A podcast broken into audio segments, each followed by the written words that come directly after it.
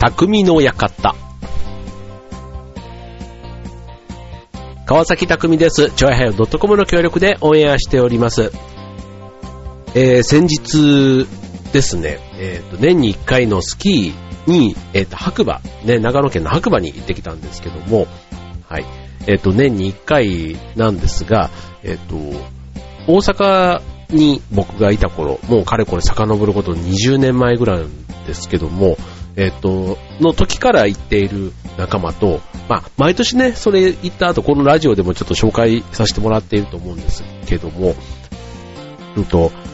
そう、現地で合流なんです。現地合流、現地解散ということで、まあ、たまたま一緒に行っているその、まあ、仲間というか先輩というかが、まあ、大阪か東京のどっちかに、まあ、住んでいてということで、まあ、それぞれが、まあ、車なり電車なりということで合流してたわけですよ。で、最初は、えっ、ー、と、僕が上京して、えっ、ー、と、関東からというか行くのがね、僕一人だったんで、まあ、当時はね、車なんかもあの、スタッドレスとかああいったものもつけてなくって、まあ、電車でね、えっ、ー、と、当時は、なんでしょう、あの、シプール号みたいなやつとかね、夜行のね、なんかね、あの、その、長野県の白馬の方までね、行く電車がね、なんかあったんですよ。やっぱり当時はね、まだまだスキーとかね、まあ、スノボもね、まあ当時は出始めの頃だったんですけど、そういったものがあって、えっちらおっちら行ってたところから、まあ年に1回というのをね、細々と続けてきて、ね、もう来年、なんか20周年というか20回目の白馬通いになるわけなんですけども、はい。まあ今年のね、えー、白馬はまたあの、えっ、と、オリンピックのね、えっ、と、出身者で、えっ、と、誰だっけ、えっ、と、いましたよね。あの、ノルディックの、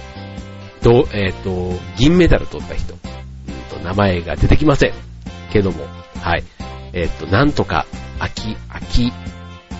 選手、なんとか秋、お？秋、秋、秋と、秋、なんとか秋と選手。なんかあの、小木原選手、ね、アナウンサーというかキャスターをね、今やってる方が、その秋と、なんか下の名前を呼んでたのがすごい印象的で、名字が何だったっけなって今ちょっと出てきませんけども、あの、ね、その人が出身ということで、あの、大きな横断幕が飾ってあったりしましたけども、はい。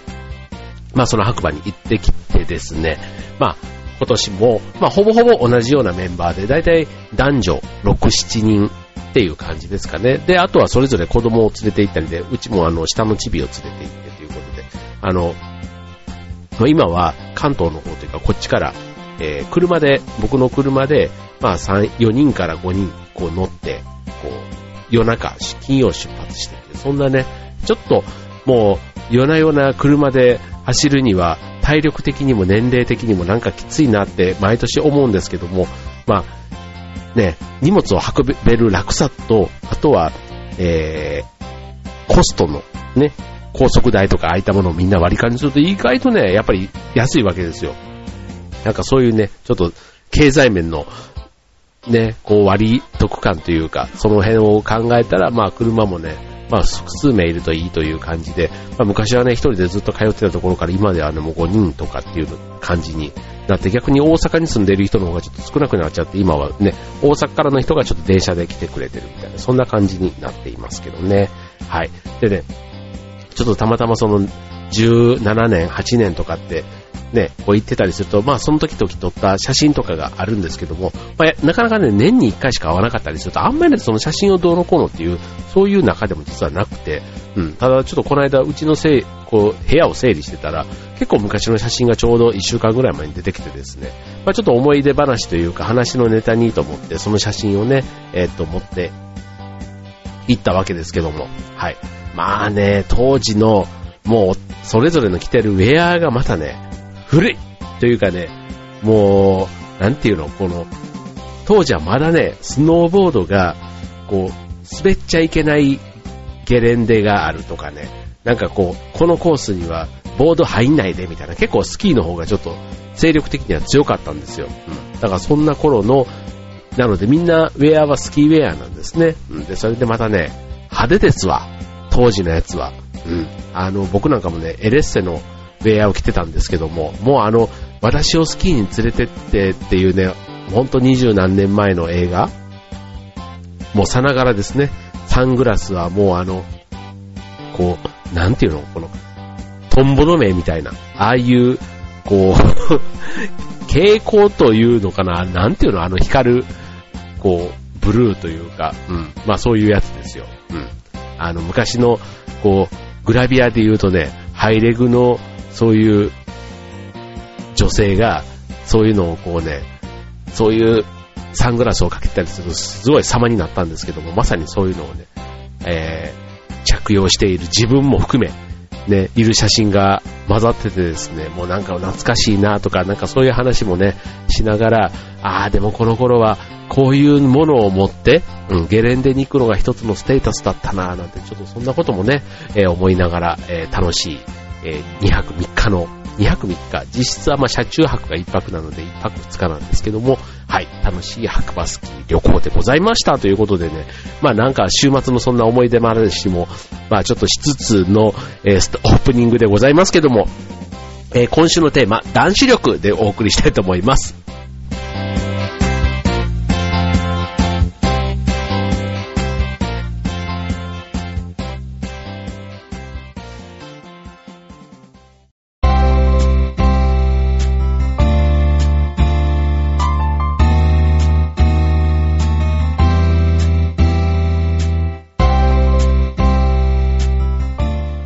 はい、えー、今週のテーマ、男子力ということでね、えー、オープニングのスキーの話からなぜ男子力っていうね、ちょっとその、えー、つなぎが全くないまんま今、えー、テーマの方だけ先にお伝えしてしまいましたけども、あの、写真でね、その昔のやつを見ていると、こう、やっぱり、頑張ってるんですよ。なんか、こう、スキーでの、まあ、出会いというか別に仲間でね、行ってる当時は、ほんと20人から30人ぐらいでね、グループで、バーってこう、スキーに、しかもね、4泊5日とか、結構長、長い感じで行ってて、で、そうすると、やっぱりそこでね、こう、まあ、いろいろ、ね、若かりし20代前半の男女がね、それぐらい集まれば、まあ、いろいろ出来事があるわけですよ。ね。うん、それで、まあ、そんな当時のね、思い出もちょっとありつつ、まあ、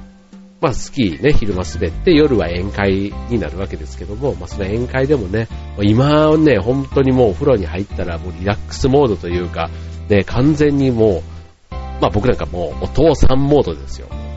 もうダラーっとしてっていうか、でも当時はね、そうじゃなかった。うん。なんかこうね、洒落たスウェット、スウェットもちょっと洒落てたし、今なんてなんかもう本当に、なん、やっぱりこう快適さを重視するのか、こうね、見た目を重視するのかっていうね、やっぱりこの20代前半と40代前半のね、この20年のギャップは非常に大きくてですね、うん。まあそんなことも、当時はね、やっぱり男子力って、その時なりに考えてたなーなんてちょっと思いつつ、はい。ということで今日はね、えー、その昔の写真をスキーのね、懐かしい、それを思い出しながら、改めて男子力ってなんだろう。ね、女子力ってよくね、言うじゃないですか。うん。うちの娘もね、まあ中学生になるとそこそこね、お年頃というか、ね、こう男子からもお前女子力がどうのどうのこうのとかって言われてとかね、なんかそういう話をよくしていますけども、まあ、結構ね、女子力、うん、こう例えばおしゃれ、ね、身だしなみ一つしても、ね、我慢して、ね、寒さに耐えて、ね、えー、おしゃれすると。まあ、それこそ女子力みたいなね、こういろんな女子力って切り口ありますけども、一方で男子力ってまああんまり聞きませんが、うん、ちょっとね、男子力に挙げられるもので、うん、こういうもの、ね、意外とね、まあ、女子目線でね、えっ、ー、と、評価される男子力というのをね、えー、ちょっと今日はご紹介したいと思うんですけども、まあ、男子力、な、いわゆる男としての器の大きさって言っていいのかな。うん、だから要は、えー、体とか、ね、あの力の大きさっていうことではなくて、その心の大きさみたいなね、まあ、女子から見たね、えー、男子力っていうことでいいかな。うん。ね、えっ、と、まあ、そういう意味では、まあなんとなくね、こうイメージつくとこ、例えば、えっ、と、自分にとってプラスとかね、あとは頼れるとかね、まあそういったイメージのことが、まあ多いわけなんですけども、今日はね、そのうちのトップ3ね、ご紹介したいと思います。ということでね、第3位ね、迷惑にならない程度に少し強引なリードを取れる。うん、この迷惑にならない程度っていうところが大事ですね。うん、少し強引なリードを取ることができる。強引すぎるリードもダメだし、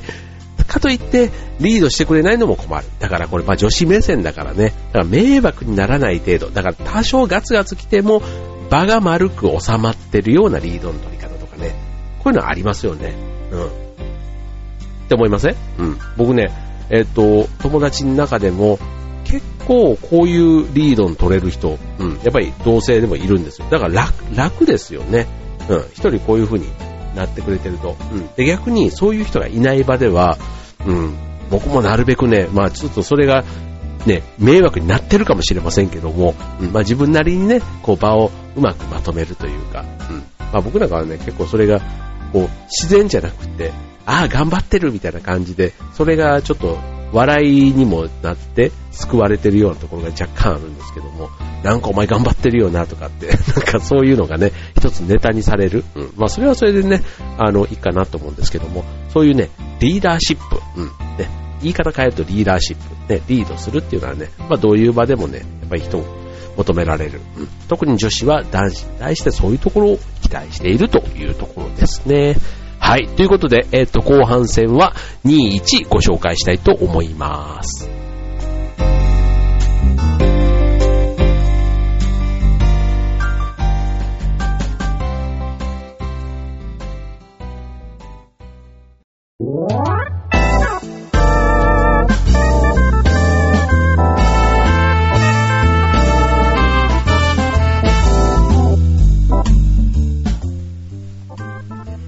はい、えー、今週は男子力ということでお送りしております。はい、えーと、女子力に対しての男子力、ね、えー、3位は、迷惑にならない程度に少し強引なリードができるということ。で、続いて第2位は、じゃじゃんここぞという時に決断力を発揮できる。うん。ということで、まあ、いざという時っていうことですね。うん。まあ、あの、要は優柔不断な感じだと、要は決められない人。うん。これもいろんなね、場面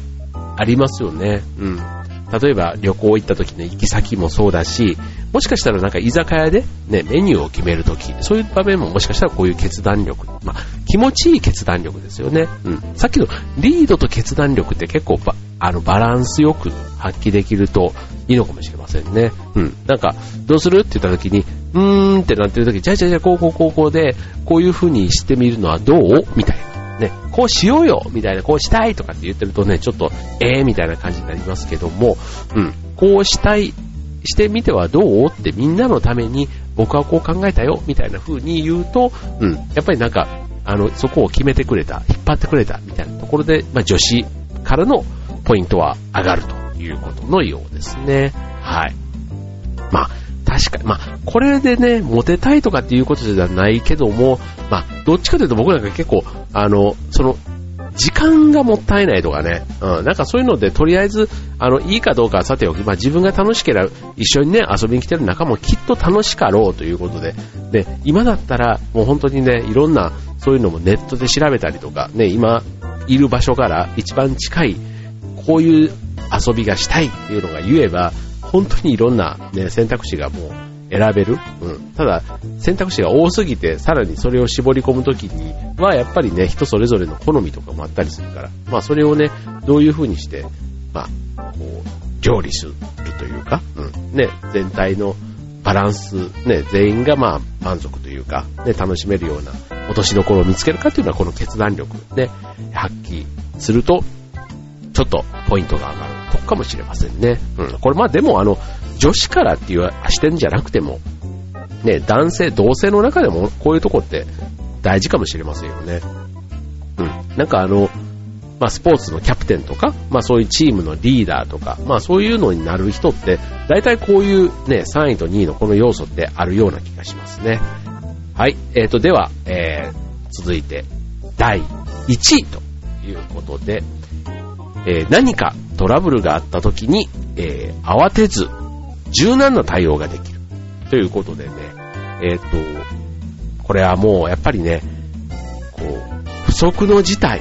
ね、いざという時っていうとこと、あの、困った時に、ね、こう、やっぱり動揺したりとか、ね、そういうのってありそうな場面で慌てず冷静に、ね、まさにあの、ね、3.11、ね、3年目ということで、で、やっぱりこの日って、こう、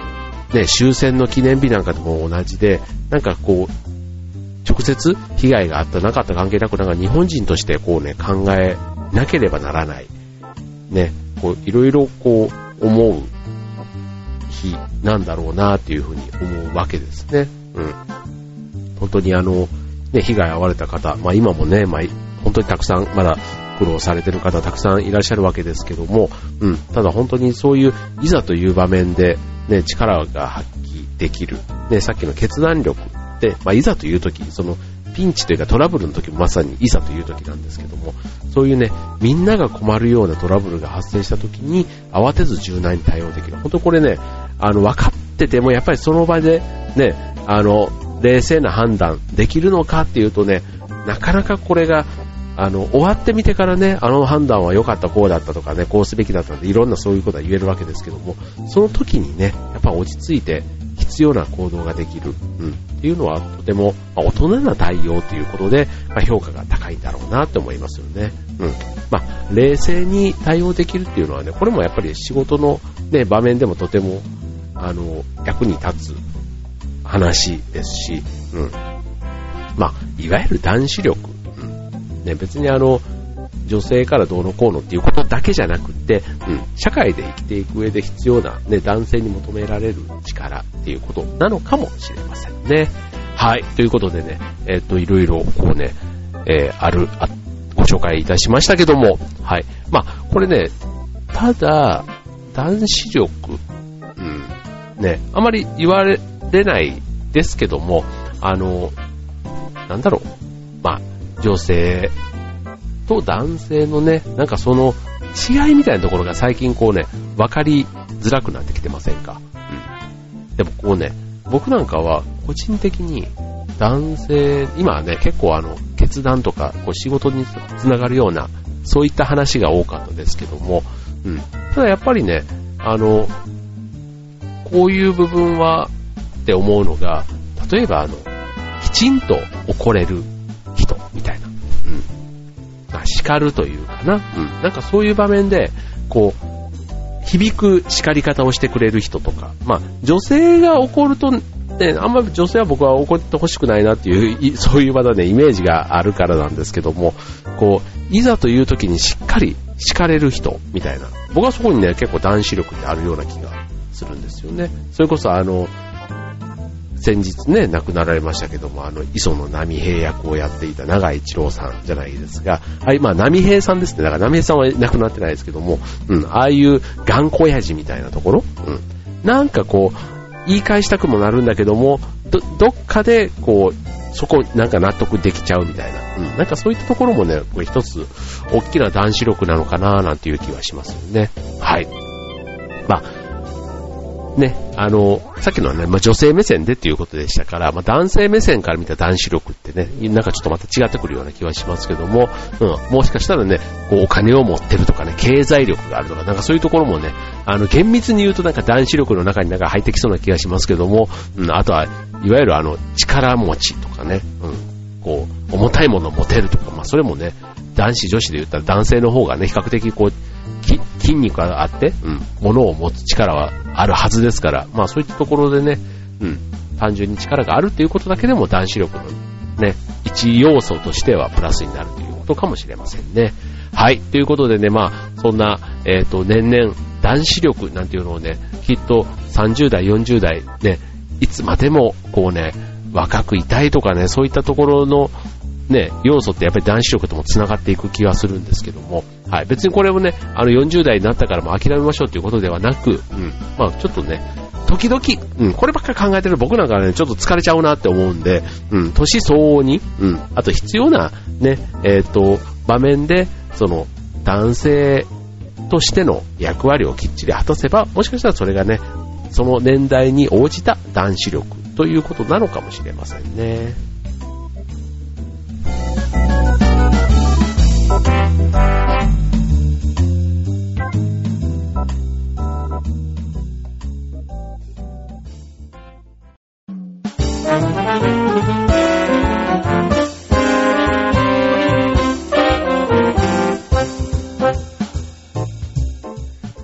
はい、えー、っと、今日は男子力というテーマでお送りいたしました。ね、これ、人から見たときに、っていうか今はね、えー、っと、3位から1位まで、まあこういったところが女子目線から見た男子力ということでね、えー、トップ3ご紹介しましたけども、これを聞いていた、ね、今日の放送を聞いていた男性の皆さん、ね、俺意外と、ね、全部揃ってんじゃん、みたいな。俺多分決断力もあるし、いざという時、あと困った時とかにこうやれてるよなんてね、いう自己評価と、あとね、周りがやっぱりどう見てるかっていうところの方が結構こういうの大事じゃないですか。うん。だから、